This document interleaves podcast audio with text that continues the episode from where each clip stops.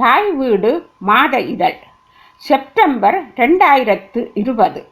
கட்டுரை தலைப்பு செம்மொழி காக்க மொழி என்பது அறிவின் அடித்தளம்.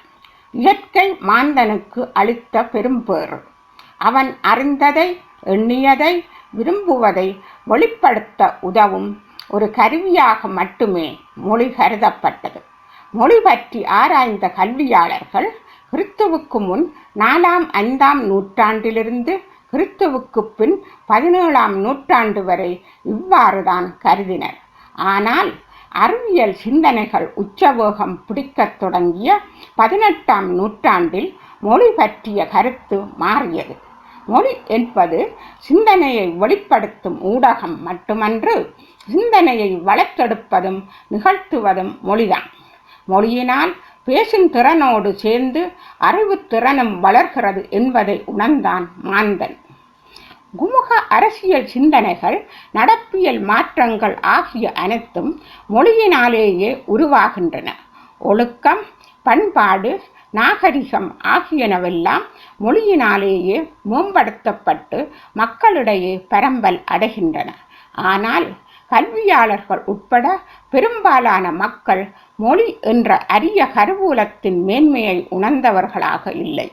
கருத்தை எடுத்துச் சொல்லும் வெறும் கருவியாகவே மொழியை கருதுகின்றனர். மொழி எழுத்து என்பன இல்லாதிருந்தால் அவற்றின் பயன்பாட்டில் உருவான ஆராய்ச்சிகள் எதுவும் நிகழ்ந்திருக்காது.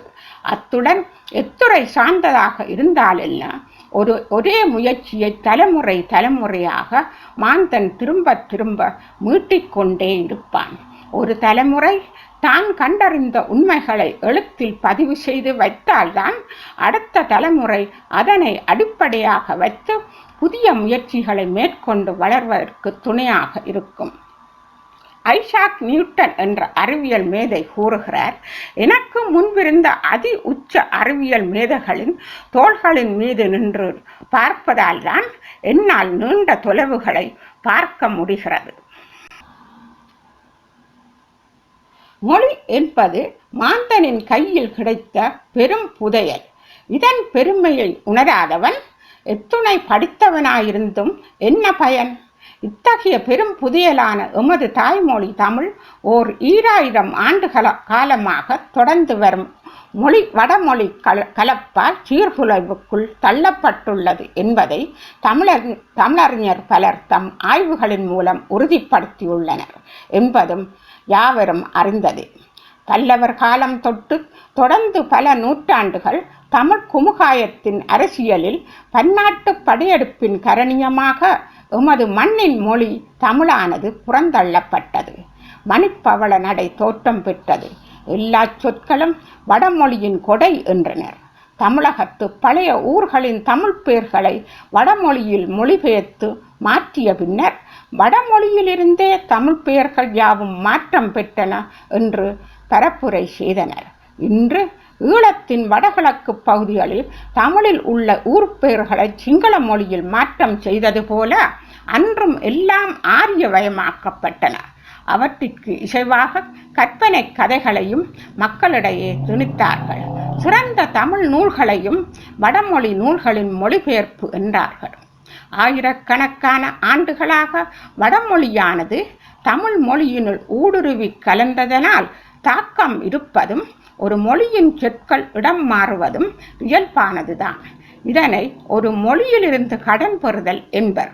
இந்த கடன் பெறுதல் தமிழிலிருந்துதான் வடமொழிக்கு நிகழ்ந்துள்ளது என்பதும் இன்று உறுதிப்படுத்தப்பட்டுள்ளது. இவ்வாறே பற்பல மொழிகளினின்றும் பல பல சொற்கள் வந்து தமிழில் கலந்துள்ளன. தமிழில் அவற்றுக்கு நேர்ச்சொல் இல்லாமலோ அவற்றின் பொருளுக்கேற்ற புதிய சொற்களை புனைய முடியாமலோ அல்ல. தமிழர் எமக்கு தாய்மொழி உணர்வு இல்லாமையாலேயே தமிழ் தமிழர் வயமில்லாது ஆரிய வயப்பட்டு கிடக்கிறது.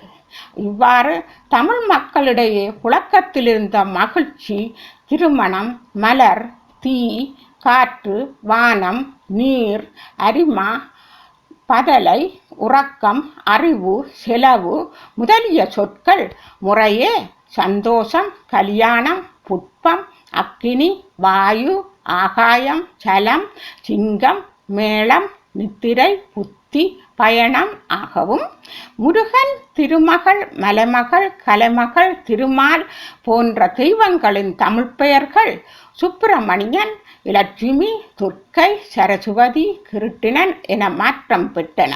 இவ்வாறு எண்ணிறந்த தமிழ் பெயர்கள் வடமொழியாகின.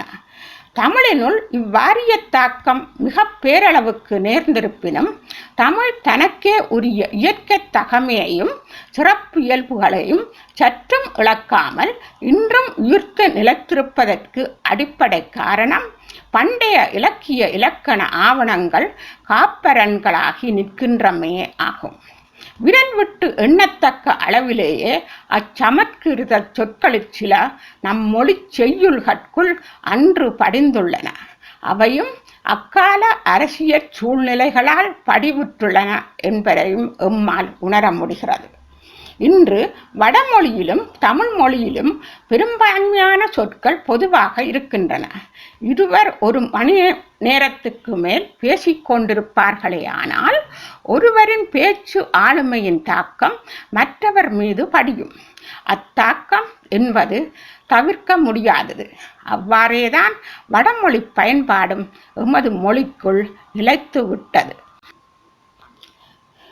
இக்கருத்தின் அடிப்படையில் நாம் பேசும் தாய்மொழியில் பெரும்பான்மையானவை வட சொற்கள் என்பது தெரிந்தும் நாம் அவற்றை பயன்படுத்துகின்றோம் என்று நினைக்கையில் எத்துணை பெரும் தவற்றை செய்து கொண்டிருக்கின்றோம் என்பதை தமிழராகிய நாம் ஒவ்வொருவரும் எண்ணி வெட்கப்பட வேண்டியவர்களாயுள்ளோம். எத்தனையோ நூற்றாண்டுகளாக பயன்பாட்டில் இருக்கும் பன்னிரண்டு மாதங்களும் தமிழ் பெயர்களல்ல என்பதும் கிழமை நாட்களில் உள்ள புதனும் சனியும் தமிழில்லை என்பதும் எமக்கு தெரியும். தெரிந்திருந்தும் நூற்றாண்டு காலங்களாக வழக்கத்தில் இருந்த சொற்களை மாற்ற முடியாது. எல்லாம் பழக்கத்திற்கு வந்துவிட்டன என்று சொல்லிக் கொண்டிருக்கின்றோம். தமிழ் நிலத்துள் ஆயிரம் ஆயிரம் ஆண்டுகட்கு முன் ஊடுருவிய ஆரியம் எமது மொழியைக் கற்று அதனை சிதைத்து உருமாற்றி மூட நம்பிக்கைகள் வாயிலாக எம்மக்களிடையே திணிக்கும் போது எம்மக்கள் எமது மொழியின் வேர்ச்சொற்களை மறந்து ஆரியரின் சொல்லாக்கங்களை ஏற்றுக்கொண்டு தம்மை பழக்கப்படுத்திக் கொண்டார்கள் அல்லவா மீண்டும் இவை தமிழல்ல என்பதனை தெரிந்து கொண்டபின் எம்மை நாம் மாற்றிக்கொண்டு தூய தமிழ் சொற்களுக்கு பழக்கப்படுத்தி கொண்டால் என்ன? பேச்சு வழக்கில் மாற்றத்தை கொண்டு வரும் மட கொண்டு வர முடியவில்லை என்றாலும் எழுத்து வழக்கில் கொண்டு வரலாம் அல்லவா? நாள் மாதம் ஆண்டு யாவும் உலக வழக்கு என்பதால் பேச்சு வழக்கிலும் எழுத்து வழக்கிலும் நாம் ஆங்கிலம் வழக்கின பட பயன்படுத்துகின்றோம். இதன் காரணமாக வடமொழி மாதங்களை பயன்படுத்துவதில்லை.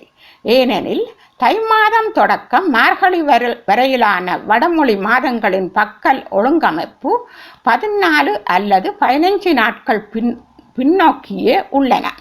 அதாவது ஜனவரி பதினாலாம் நாளே தை முதலாம் நாள். அந்த வகையில் வடமொழி மாதங்களை தவிர்த்து இவைதான் தமிழ் மாதங்கள் என்று தமிழ் பள்ளிகளில் தொடக்க வகுப்பிலேயே பிள்ளைகளுக்கு சொல்லிக் கொடுப்பதில் என்ன தவறு? தனித்தமிழ் பயன்பாட்டுக்கு உரமூட்டும் வகையில் பேராசிரியர் நன்னன் அவர்கள் அடிக்கடி ஒரு கருத்தை கூறுவார். நாம் கோவிலுக்குள் நுழையும் முன் கோவில் வாயிலில் எமது பாதணிகளை கலட்டிவிட்டு உள்ளே நுழைகின்றோம். கடவுள் வழிபாட்டை முடித்துக்கொண்டு வெளியே வரும்போது வாயிலில் ஏராளமான காலணிகள் பரவி கிடக்கின்றன. அவையெல்லாம் பாதணிகள் தானே என்றெண்ணி ஏதோ ஒரு பாதணியை மாட்டிக்கொண்டு செல்கின்றோமா? இல்லையே எமது பாதணி எங்கே? எங்கே உள்ளது என்று தேடி எடுத்து அணிந்து கொண்டுதானே செல்கின்றோம். அதுபோல எமது தாய்மொழி தமிழின் வேர்ச்சொற்கள் இருக்கும்போது அவற்றை மீட்டெடுத்து பயன்படுத்தாமல் வேற்றுமொழி சொற்களையே காலங்காலமாக பயன்படுத்தி கொண்டிருக்கின்றோம். நாம் எத்துணை தவற்றினை செய்து கொண்டிருக்கின்றோம் என்பதை எண்ணி பார்க்கின்றோமா? இல்லையே. புறமொழி கலப்பில்லாத மொழி என்னும் தகுதியானது செம்மொழி கோட்பாடுகளில் ஒன்று. அதை யார் நட நடைமுறைப்படுத்துகின்றோம்? எமது மொழி செம்மொழி செம்மொழி என்று குரல் எழுப்பி கூப்பாடு போடுவதில் என்ன பயன்? வட சொற்களை கலந்து எழுதுவதில் தப்பில்லை என்கிறார்கள். காலங்காலமாக பயன்படுத்திய சொற்கள்லானே என்கின்றார்கள். மோனை எதுகை அமைய வேண்டும் என்னும் நோக்கிற்காக நோக்கிற்காக வட சொற்களை கலந்து புதுப்பாக்கள் வடிக்கின்றார்கள். மற்றும் மக்களுக்கு புரிய வேண்டும் என்ற ஒரு காரணத்தை சுட்டியும் எழுதுகின்றார்கள். ஆனால் எந்த ஒரு புறமொழி சொற்களும் கலக்காமல் அனைத்து கருத்துகளையும் தனித்தமிழிலே இயல்பாக எழுத முடியும் என நிறுவியவர் மொழி ஞாயிறு தேவனேய பாவாணர் அவர்கள். அவரைத் தொடர்ந்து இன்றும் தமிழகத்தில் பல தமிழறிஞர்கள் தூய தமிழில் எழுதி கொண்டுதான் இருக்கிறார்கள். ஏன்? இக்கட்டுரையும் தூய தமிழிலே தான் நடைபோடுகிறது. புறமொழி சொற்களை தமிழ் மொழியில் கலந்து பயன்படுத்துவது தமிழ் மொழியின் தூய்மைக்கு கேடு விளைவிக்கும். இதன் அடிப்படையிலேயே புலம்பெயர் நாடுகளில் வளரும் எம் இளந்தலைமுறையினர் மொழியின் தூய்மையை தன் தூய்மை தன்மையை பாதுகாப்பர் என்று கருதியே தமிழர் கல்வி மேம்பாட்டு பேரவையினால் உருவாக்கப்பட்டுள்ள தமிழ் நூல்களில் தூய தமிழ் சொற்கள் பயன்படுத்தப்படுகின்றன. இக்கல்வி திட்டத்திற்கு உறுதுணையாக தமிழ் ஊடகங்களும் துணை நின்றால் முன்னோர் பல்லாண்டு காலமாக ஆய்வுகளின் மூலம் தனித்தமிழை நிலைநிறுத்த பாடுபட்ட கனவை நனவாக்கலாம் அல்லவா ஒரு மொழியில் இருக்கும் சொற்கள் அழியாமல் பாதுகாக்க வேண்டுமெனில் அச்சொற்கள் அகராதிகளில் இருப்பது மட்டும் துணை செய்யாது. அவை மக்களின் பேச்சிலும் எழுத்திலும் இடம் இடம்பெற வேண்டும். இதற்கு ஊடகங்களே பெரிதும் துணை புரிய வேண்டும். மொழியின் வளர்ச்சி பரம்பர் கலைச்சொல்லாக்கம் என்பவற்றில் ஊடக மொழியானது பெரும் பங்காற்றுகிறது. ஒரு மொழியின் வளர்ச்சி என்பது புது புது துறைகளில் தோன்றும் கருத்துகளையும் கலை சொல்லாக்கங்களையும் மொழிபெயர்த்துக் கொள்வதாகும். இவை மக்களிடையே விரைவான தாக்கத்தை ஏற்படுத்துகின்றன. ஆதலால் தமிழ் மொழியில் கலந்துள்ள வட சொற்களை நீக்கி தூய தமிழில் செய்தி தொகுப்புகளையும் நிகழ்வுகளையும் அணியம் செய்து ஒலிபரப்பவோ ஒளிபரப்பவோ இணையத்தில் பதிவீடு செய்யவோ முயலுதல் பொதுமக்களிடையே தூய தமிழின் பரம்பல் மிக எளிதாக சென்றடைய வாய்ப்பாக அமையும். இக்கருத்தினை ஊடகவியலாளர்கள் கலைஞர்கள் இணைய பயனார் பயனாளர்கள் போன்றோர் கருத்திற்கொண்டு செயற்படுவார்களேயானால் பல தூய தமிழ் சொற்கள் வழக்கில் இல்லாது இறந்து போவதை தடுத்தாட்கொள்ளலாம் காக்க காக்க நம் செம்மொழி காக்க.